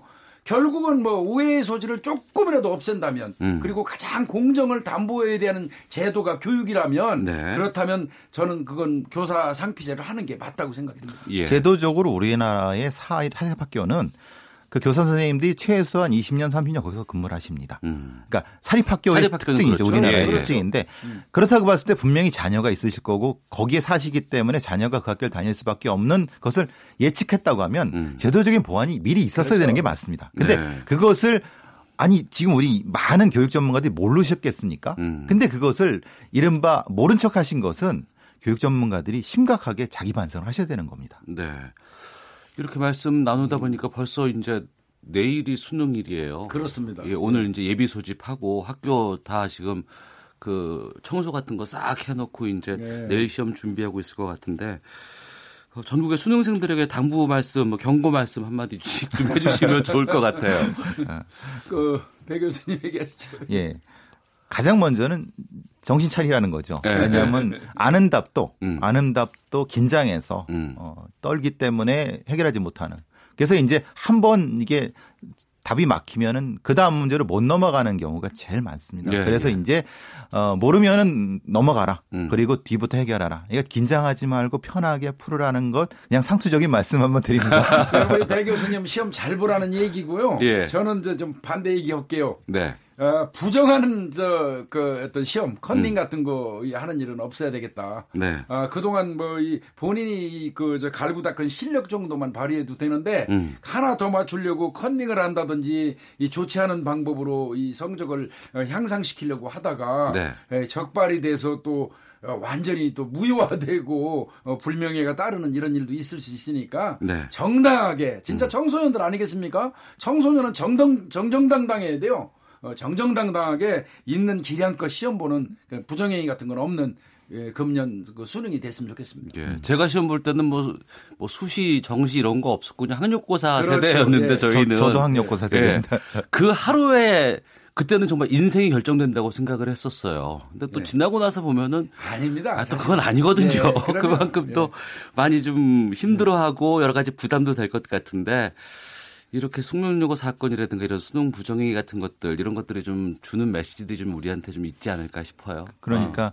학생들이 그걸 보고 절망하신 분들도 있을 수 있습니다. 왜냐하면 음. 뭐 흔히 말하는 유전무죄, 무전유죄, 흔히 말하는 그러니까 돈이 있으면 성적이 있고 돈 없으면 성적이 없냐라고 하는 이런 생각하시는데 여러분이 열심히 공부하셔갖고 이 사회를 바꿔주십시오. 음. 우리 기성세대들은 사실 많이 실패했습니다. 이런 것을 바꾸기. 음. 부끄러운 어른들인데요. 우리의 청소년들은 정정당당하게 시험 보셔서 갖고 이 사회를 바꿀 수 있는 그런 동량이 되시길 바랍니다. 네. 김복준 교수님께서는. 음, 저는 뭐 또, 저 좋은 얘기했는데 또 불편한 말씀을 드려야 할것 같습니다. 예, 괜찮아요. 어, 어, 이 사건이 종료되고 이번 수능이 종료된 이후라도 네. 지금 수, 어, 숙명여고 이 쌍둥이 사건과 유사한 사례가 전에는 없었는지 음. 전에 있어서 혹시라도 정말 이와 유사한 사례로 좋은 명문 대학에 가서 지금 생활하고 있는 그런 아이들이 있는지 네네. 네. 이것도 분명히 따져봐야 된다고 생각해요. 왜 그러냐면 음. 범죄는 절대 해피엔딩이 돼서는 안 되기 때문에 그렇습니다. 맞습니다. 네. 자, 오태훈의 시사본부 김복준 한국범죄연구소 연구위원 배상원 프로파일러와 함께 아는 경찰 진행했습니다. 두 분 좋은 말씀 잘 들었습니다. 고맙습니다. 고맙습니다. 헤드라인 뉴스입니다. 싱가포르를 방문 중인 문재인 대통령이 내년 우리나라에서 한 아세안 특별 정상회의를 개최하자고 제안했습니다. 북한 고위급 인사인 리종혁 조선 아시아 태평양 평화위원회 부위원장과 김성애 아태위 실장 등 7명이 오늘 오후 인천공항을 통해 입국합니다. 전국경제인연합회 산하 한국경제연구원이 최저임금 인상으로 2021년까지 최대 47만 6천 개의 일자리가 감소하고 소득 격차는 2.51% 확대될 수 있다고 주장했습니다. 미국 헤지펀드 엘리엇이 현대자동차 그룹에 초과 자본금의 주주 환원 등을 요구했습니다. 삼성전자가 오는 23일 반도체 백혈병 분쟁과 관련한 사과문을 공식 발표할 것으로 보입니다. 비정규직 노동자 불법 파견에 대한 수사를 요구하며 대검찰청 로비에서 농성을 벌이던 민주노총 조합원들이 경찰에 체포됐습니다. 지금까지 라디오 정보센터 조진주였습니다. 이어서 기상청의 윤지수 씨입니다. 네, 미세먼지와 날씨 정보입니다. 지금 서울의 미세먼지는 1세제곱미터당 27 마이크로그램, 초미세먼지는 16 마이크로그램으로 보통이거나 좋은 단계를 보이고 있습니다. 미세먼지 상황은 전국적으로 보통이나 좋은 단계를 보이고 있지만 초미세먼지 상황은 좀 다른데요. 대기가 정체하면서 대기 확산이 원활치 못하기 때문에 오늘 충청남도, 광주, 전라북도 지역 나쁨 단계 예상되고 있습니다. 지금 광주와 전라북도, 충청남도, 충청북도 지역이 나쁨 단계를 보이고 있다는 점 참고하시면 좋겠고요. 내일은 서울과 인천, 경기 남부, 충청남도 등 내일 역시 우리나라 서쪽 지역을 중심으로 나쁨 단계가 예상됩니다. 참고하시기 바랍니다. 오늘 전국 대부분 지역은 맑은 편이지만 강릉을 비롯해 강원 영동 지방 일부 지역은 여전히 비가 내리고 있습니다. 동풍의 영향을 받고 있기 때문입니다. 강원 영동 지방, 경상도 동해안 지역은 오늘 낮까지는 5mm 미만으로 비가 좀 더 내릴 것으로 예상이 되고요. 대학 수학 능력 시험을 치르는 내일은 전국적으로 맑은 날씨로 시작을 했다가 오후 들어 서쪽 지역부터 구름 양만 다소들겠습니다. 그리고 오늘 밤부터 내일 아침 사이 내륙 지역은 안개가 좀 짙게 드리워진다는 점 참고하시면 주시면 좋겠습니다. 내일 기온 오늘과 엇비슷하겠습니다. 아침 최저 기온 서울 4도를 비롯해 대전 대구 3도, 부산 9도 등으로 아침에는 조금 쌀쌀할 것으로 보이지만 한낮 기온은 서울과 세종 대전이 15도, 광주 제주 17도, 부산 18도 안팎까지 오르겠습니다. 일교차는 다소 크겠습니다. 지금 서울 기온은 15.5도, 습도 40%입니다. 지금까지 미세먼지와 날씨 정보였습니다. 다음은 교통 상황 알아보겠습니다. KBS 교통정보센터의 이승미 씨입니다. 네, 이 시각 교통 상황입니다. 경부고속도로 서울 방향으로 서초나들목을 조금 지난 곳 3차로에서 사고가 났습니다. 양재에서 서초 쪽 가는데 10분이 넘게 걸리고 있고요. 이 구간 외에 수원에서는 양방향 다 속도가 안 나고요. 이후 부산 방향으로 옥천 부근과 경주 터널 부근 또 서울산에서 작업 여파를 받고 있습니다. 서양고속도로 목포 쪽인데요. 서평택 나들목 사고는 처리 작업 끝났지만 갓길에 고장난 차량이 있어서 서평택 부근의 정체가 계속되고 있고요. 오후 2시에서 6시 사이에는 서울시내 여의도 국회 앞에서 집회와 행진이 예정돼 있습니다. 또 도심 세종대로는 광화문에서 세종대로 사거리 쪽으로 행사 관계로 1차로가 차단되고 있어서 참고해 두셔야겠습니다. 한강다리 중에서는 동호대교가 북단에서 남단 방향으로 사고 여파로 막힙니다. KBS 교통정보센터였습니다.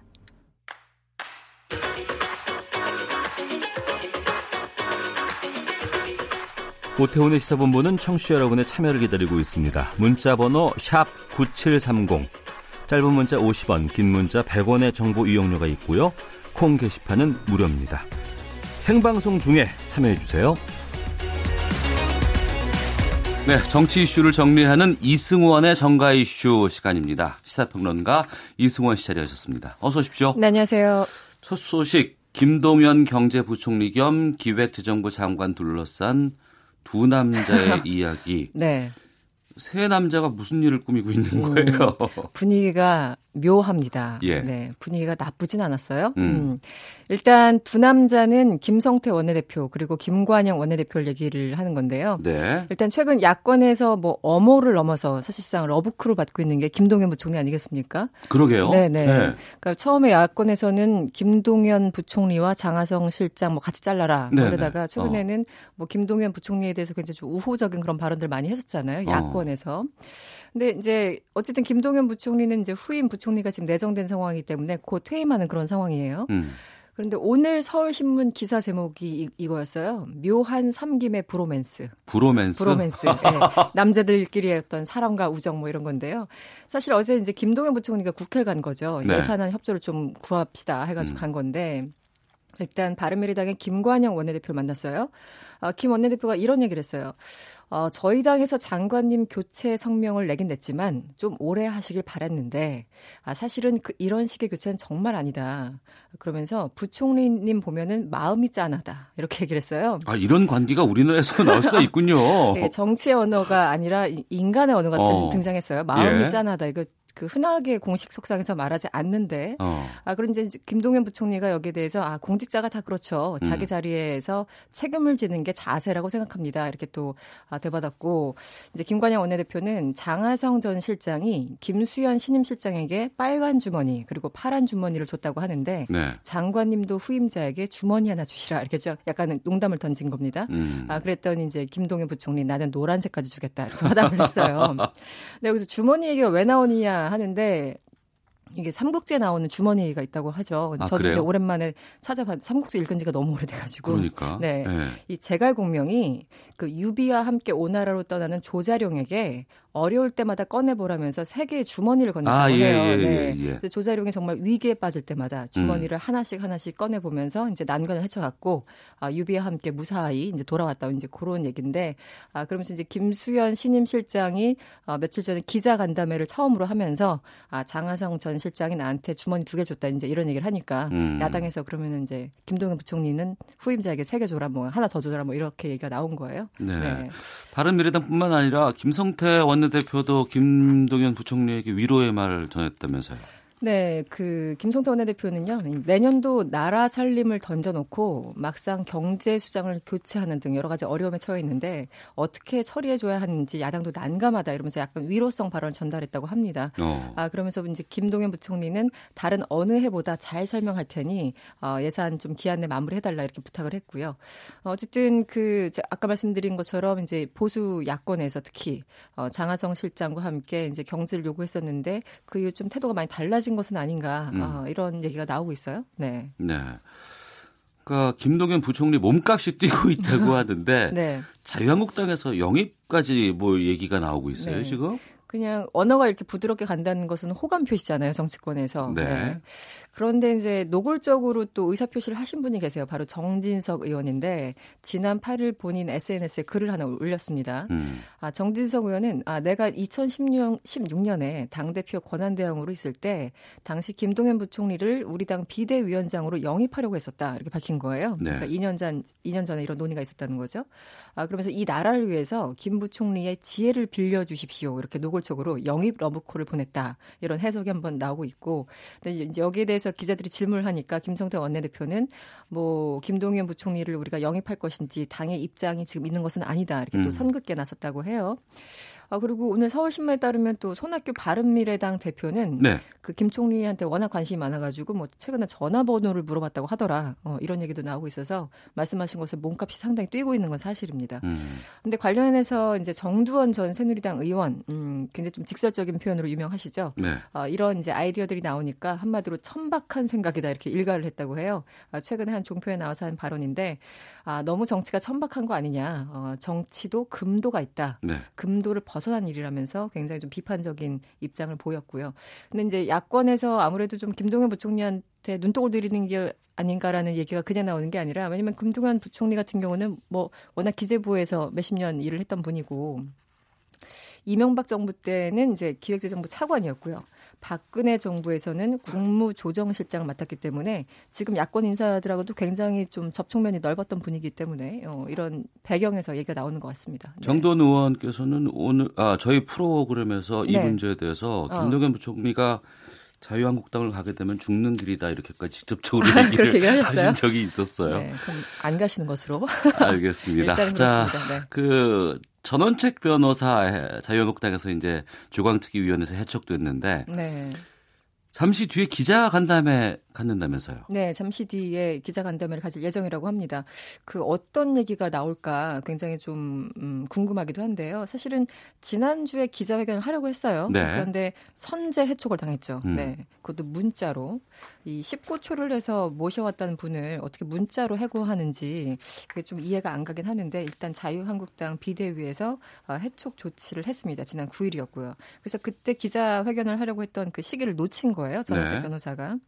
그래서 이제 오늘 어떤 얘기가 나올지 모르겠는데 일단 전 변호사 이런 얘기를 했었습니다. 이 김병준 비대위원장이 음. 자기 사람을 조광특위에 심으려 했다. 그래서 이런 갈등이 있었다. 그래서 내가 한마디로 해임된 그 어떤 배경이 아닌가 이렇게 의혹을 제기했고요.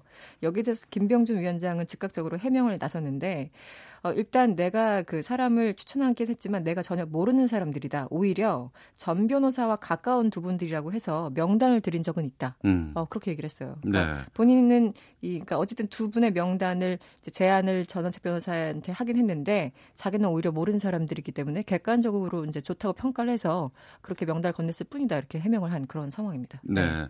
전원책 변호사가 내가 하청업체에 불과했다. 이렇게 얘기를 했어요? 네. 하청업체 얘기 가 이제 그 얘기잖아요. 그 그러니까 위에서 그러니까 음. 전당대회를 이제 비대위에서는 당초 2월로 이제 예상을 하고 있었는데 예, 애초에 계획은 애초에 그렇게 그렇죠. 예정돼 음, 있었죠. 지금, 도 예. 그렇고요. 그런데 이제 전 변호사의 입장에서는 인적 쇄신하고 뭐 당협 위원장들 이제 뭐 물갈이하고 등등 하면 시간이 필요하니까 더 길게 더 길게 그래서 내년 6월이나 7월 이렇게 가자라고 했었는데 그게 굉장히 이제 갈등이 되면서 한마디로 해촉을 당한 거잖아요. 아 그래서 여기에 대해서 이제 그 내가 한마디로 하청 업체에 불과한 것이다 라면서 불만을 드러냈고요.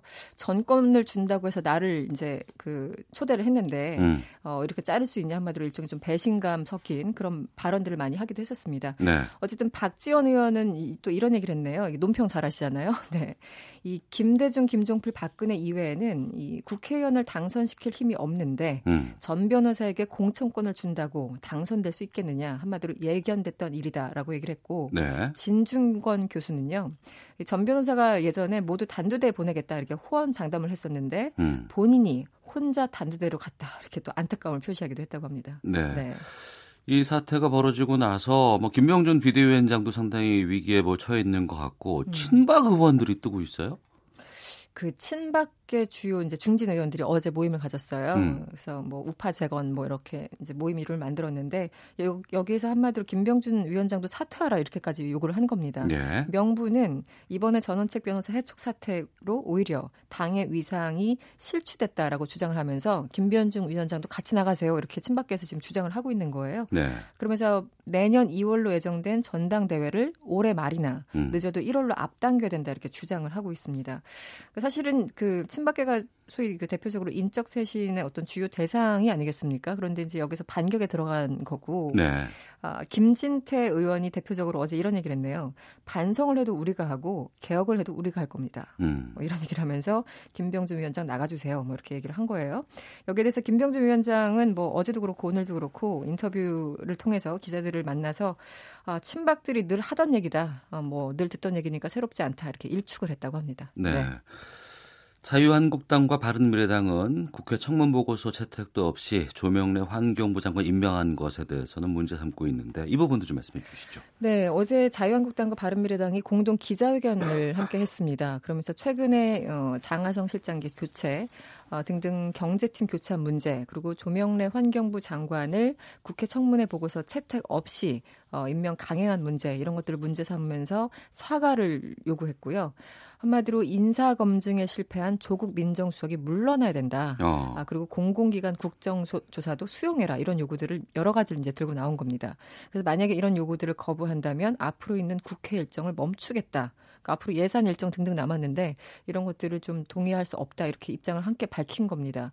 근데 사실 이게 좀 안타까운 게 지난 5일만 해도 청와대에서 여야정 이제 만나서 아, 한마디로 국정상설 협의체를 가동하고 점심도 함께 먹고 이러지 않았습니까? 아, 그런데 뭐 한 열흘도 지나지 않은 시점에서 바로 협치가 좀 물 건너가는 게 아닌가 이런 우려의 목소리가 나오는 게 사실입니다. 네. 네. 김성태 원내대표가 임종석 실장에게 이 문제를 거론했어요? 네, 어제 이제 김성태 원내대표가요 임 실장을 또 이제 대면한 기회가 있었는데 국회에서 이 임, 인사 검증에 실패한 한마디로 책임자가 지금 민정수석이다 조국 수석이기 때문에 어, 대통령이 지금 아세안 관련 이제 외국에 나가 계시는데 만약에 이제 귀국하게 된다면 경지를 요청하겠느냐 이렇게 임종석 비서실장한테 질문을 한 거예요. 그랬더니 임 실장이 바로 아니요 이렇게 얘기를 했어요. 그러면서 회견 사실을 다만 보고하겠다 이렇게 대답을 하면서 굉장히 좀 썰렁한 그런 분위기가 연출이 됐고요. 이 반면에 더불어민주당 김태년 정책위의장은요, 이 합의문의 잉크가 마르기 전에 벌어진 야당의 무책임한 태도가 매우 안타깝다 이렇게 비판을 하고 나섰습니다. 어쨌든 여야 간에 뭔가 협치 어, 기대를 하셨던 분들에게는 좋지 않은 소식은 분명해 보입니다. 네, 네. 이승원 평론가였습니다. 고맙습니다. 네, 고맙습니다.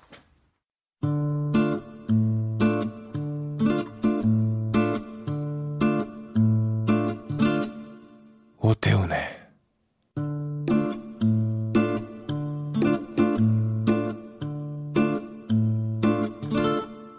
시사본부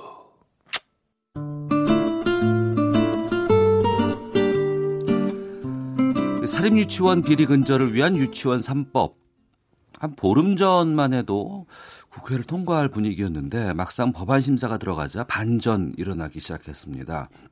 이러다가 법안이 국회 문턱도 넘지 못하고 표류하는 것 아니냐 이런 우려도 나오고 있는데요. 김성환의 뉴스 소다에서 짚어보겠습니다. 시사평론가 김성환 씨 자리하셨습니다. 어서 오십시오. 네, 안녕하세요. 예, 어, 목이 갑자기 사례가 들려가지고. 네, 그러게요. 해야죠. 예. 엊그제 열린 국회 교육위원회 법안 심사 소위 분위기 어땠는지 또 왜 법안 통과가 어렵다는 말까지 나오는 겁니까? 근데 비유를 하자면 이런 거예요. 전기밥솥에 쌀을 다 씻어가지고 안쳐가지고 예. 안쳐서 다 이렇게 넣어놨어요. 좀 시간 지나고 난 다음에 밥 다 됐나? 그리고 뚜껑을 이렇게 열어봤더니 음. 전기 코드를 안 꽂은 거예요. 뭡니까? 그거랑 비슷한 상황인 거죠. 예.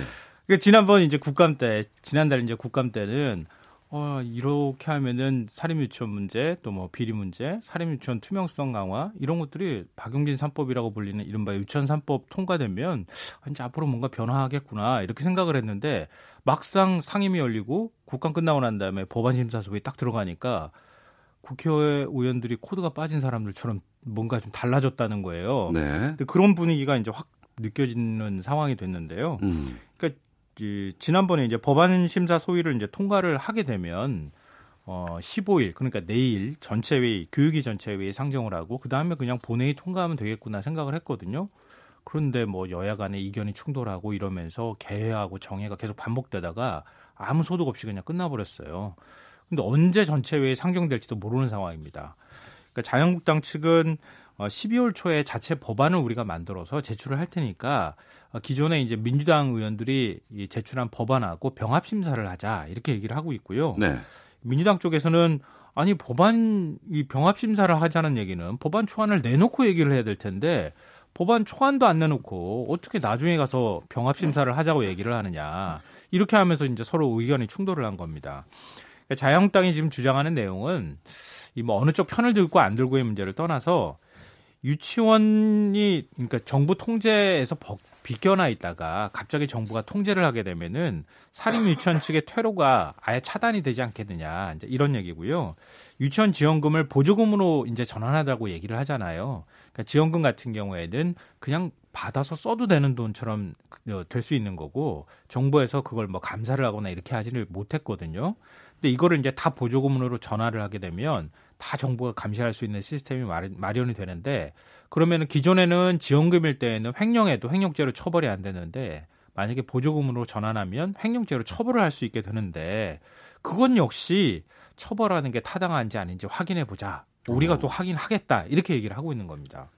국감 때랑은 분위기가 너무 다른데 무슨 일이 있었던 거예요, 이게? 그 제가 한번 물어보고 싶어요, 사실 국회의원들한테. 그러니까 이게 사실은 뒤에서 이루어지고 있는 일이기 때문에 정확하게 어떤 일들이 벌어져 있는지 잘 몰라요.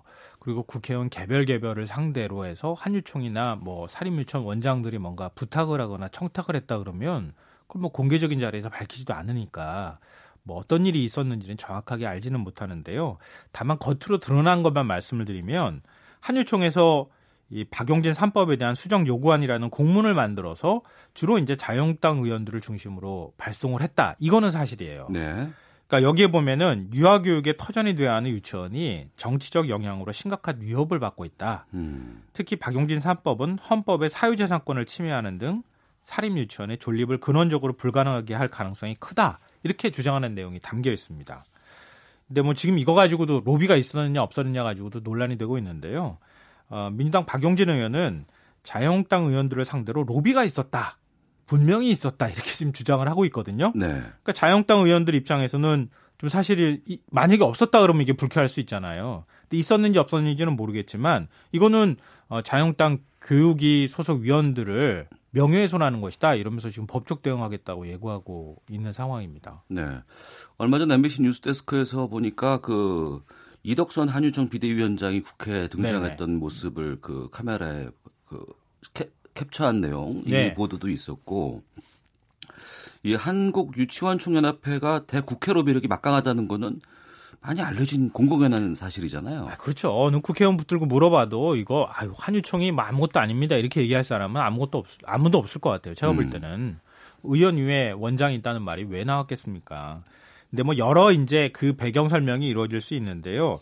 한유총의 로비력이 막강하다고 하는 것은 이 지역구 국회의원들은 다 압니다. 왜냐하면은 국회의원이 되기 위해서는 당내 경선을 통과해야 되잖아요. 네. 그러면 당원이 있어야 되고 당원 조직을 관리해야 돼요. 그러면 당원들 중에서 특히 권리당원이 많이 자기가 있어야 음. 그래야 이제 자기를 향해서 표를 던지고 그리고 결국은 이제 최종 후보가 돼서 그리고 상대당하고 이제 맞붙어서 결국 국회의원이 되는 거거든요. 근데 이 유치원이라고 하는 것은 일종의 이제 인적 네트워크를 갖고 있는 곳이잖아요. 네. 특히 이제 한유총 원장 하시는 분들은 아, 뭐라 그럴까요? 지역 유지? 지역에서 굉장히 영향력이 좀 있으신 분들이에요. 네. 근데 그런 분들이니까 평상시에 이제 지역 뭐 구의원, 시의원 이런 분들하고도 교분이 굉장히 많고 지역구 국회의원하고도 또 여러 가지 면에서 서로 이제 도움을 주고 도움 받는 이런 관계가 만들어진다는 거죠.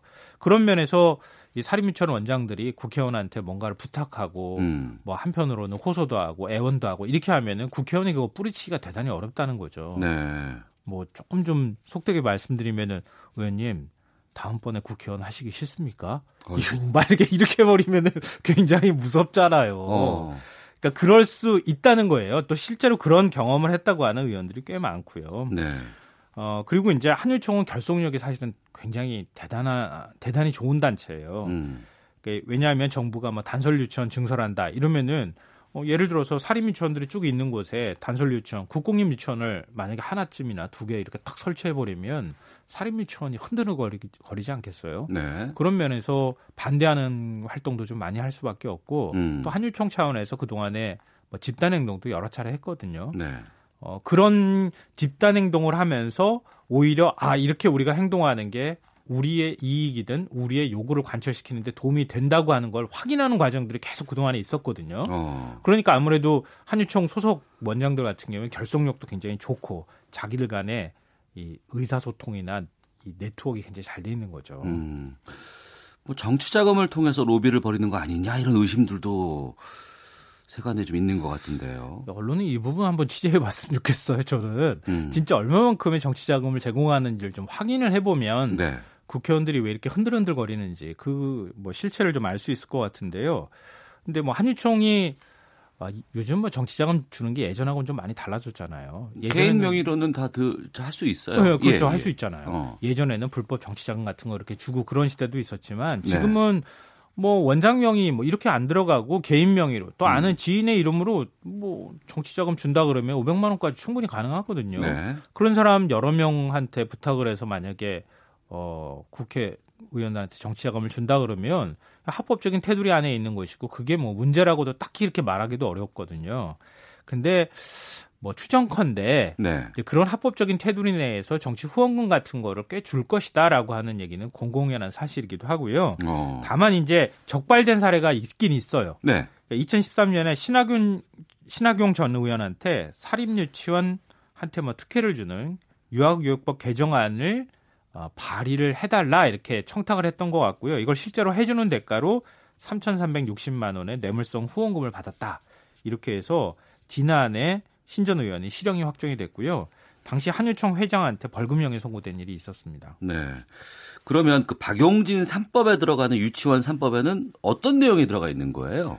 그리고 이게 이제 핵심이잖아요. 그렇죠. 그렇죠. 네. 뭐가 들었길래 이렇게 반대를 하고 안 음. 된다고 하는가 이런 문제인데요. 어, 유아교육법, 사립학교법, 학교급식법 이렇게 세 개 법안을 박용진 3법이라고 부르는 거예요.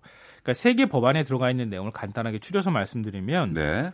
정부 지원금을 교육 목적으로만 사용하도록 해야 한다. 음. 또 유치원 법인 이사장이 유치원 원장을 겸임해서는 안 된다. 아, 이 문제 있었죠. 예, 네, 그리고 예. 비리가 적발된 유치원 원장이 또 다른 유치원을 만약에 설립을 하거나 이렇게 하는 건 문제가 있으니까 그렇죠. 그걸 금지한다. 네. 뭐 그리고 유치원 급식 이거 굉장히 심각하잖아요. 네, 네. 뭐 닭 한 마리로 몇백 명이 먹었다 이런 얘기도 나오는데 뭐 수박 하나 가지고 몇백 명이 먹었다 그러고 뭐뭐 뭐 예를 들어 그런 예, 거잖아요. 예, 예, 사실 이건 학부모 입장에서는 진짜 아 이거 말이 안 되죠. 화가 나고 진짜 피가 거꾸로 솟는 아, 일이죠. 그럼요. 네. 근데 그런 거니까 학교 급식을 그러니까 유치원 급식도 일반 학교처럼 관리할 수 있도록 하자 음. 이런 내용이 여기에 담겨 있는 거예요. 네. 뭐 한마디로 정리를 하자면 유치원은 개인 사업체가 아니라 교육 시설이다. 그러니까 교육 시설에 걸맞은 관리를 해야 한다 이런 건데요. 네. 그러니까 한유총 입장은 좀 다른 거죠. 음. 그쪽은 뭐 사유재산 침해 이렇게 주장하고 있는 거죠. 어 그렇죠. 그래 가장 이제 확 와닿는 얘기가 뭐냐면 유치원 건물하고 땅의 소유권을 우리가 내가 투자를 해서 만든 거니까 그걸 인정해 달라 이런 음. 얘기예요.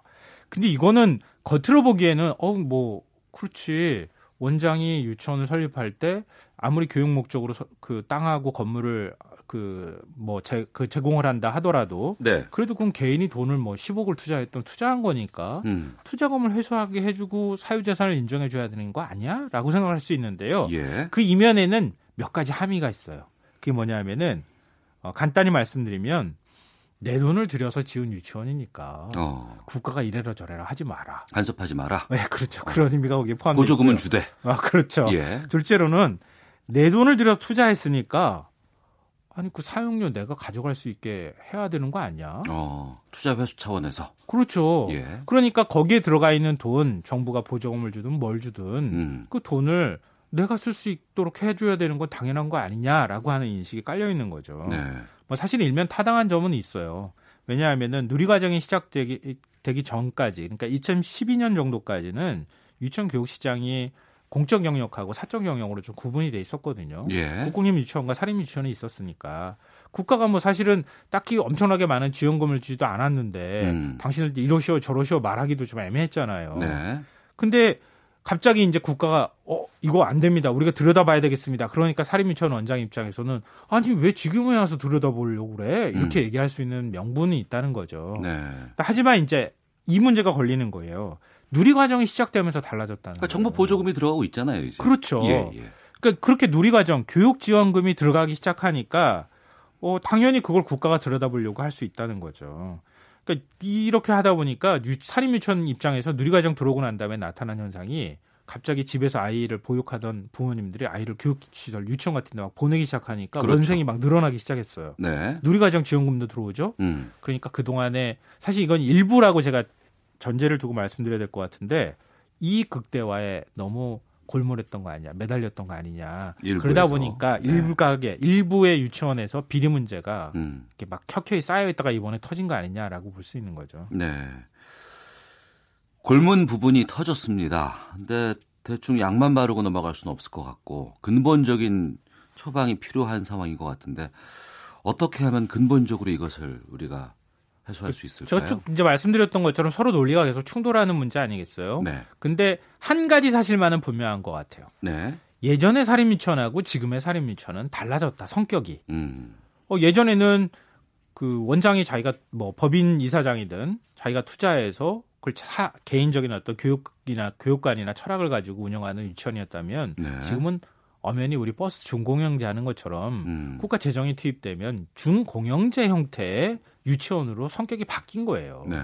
그러면은 거기에 맞는 통제가 어느 정도는 이루어질 수밖에 없다는 거는 분명합니다. 이거 사립 유치원도 이거를 뭐 안 받겠다고 무조건 거부할 수는 없다고 생각이 되고요. 어, 엄연히 사립 유치원 한 곳당 1년에 5억 원 정도의 정부 지원금이 들어가고 있으니까요. 어, 그리고 이제 한유총 주장으로 보면 정부 지원을 받을 때는 아이의 교육을 책임진 우리는 교육기관이다 이렇게 주장을 하면서도 국공과 그래서 똑같이 지원해 달라고 얘기하잖아요. 근데 회계감사를 받을 때만 이건 내 거다. 음. 사유재산이니까 간섭하지 말라. 이렇게 주장을 하고 있는데 이건 현실에서 조금 좀 비껴나 있는 얘기가 아닌가 싶어요. 네. 특히 이제 우리 이제 비유를 하자면 일반 회사 대표라고 해서 내가 회사 설립했다고 해서 회사 돈 마음대로 가져다 쓸수 아, 없잖아요. 되죠, 이제. 횡령하고 배임되잖아요. 예. 그런 부분하고 좀 비슷하게 우리 이제 회계 투명성이나 이런 거 강화하는 방향으로 법안이 좀 바뀌면 어떨까 싶어요. 알겠습니다. 김성환의 뉴스 소다에서 살펴봤습니다. 시사평론가 김성환 씨와 함께했습니다. 오늘 말씀 고맙습니다. 네, 고맙습니다. 예. 옷 관리에 좀 잘 유념해서 내일 낮 12시 20분에 다시 인사를 드리도록 하겠습니다. 지금까지 오태훈의 시사본부 오태훈이었습니다. 안녕히 계십시오.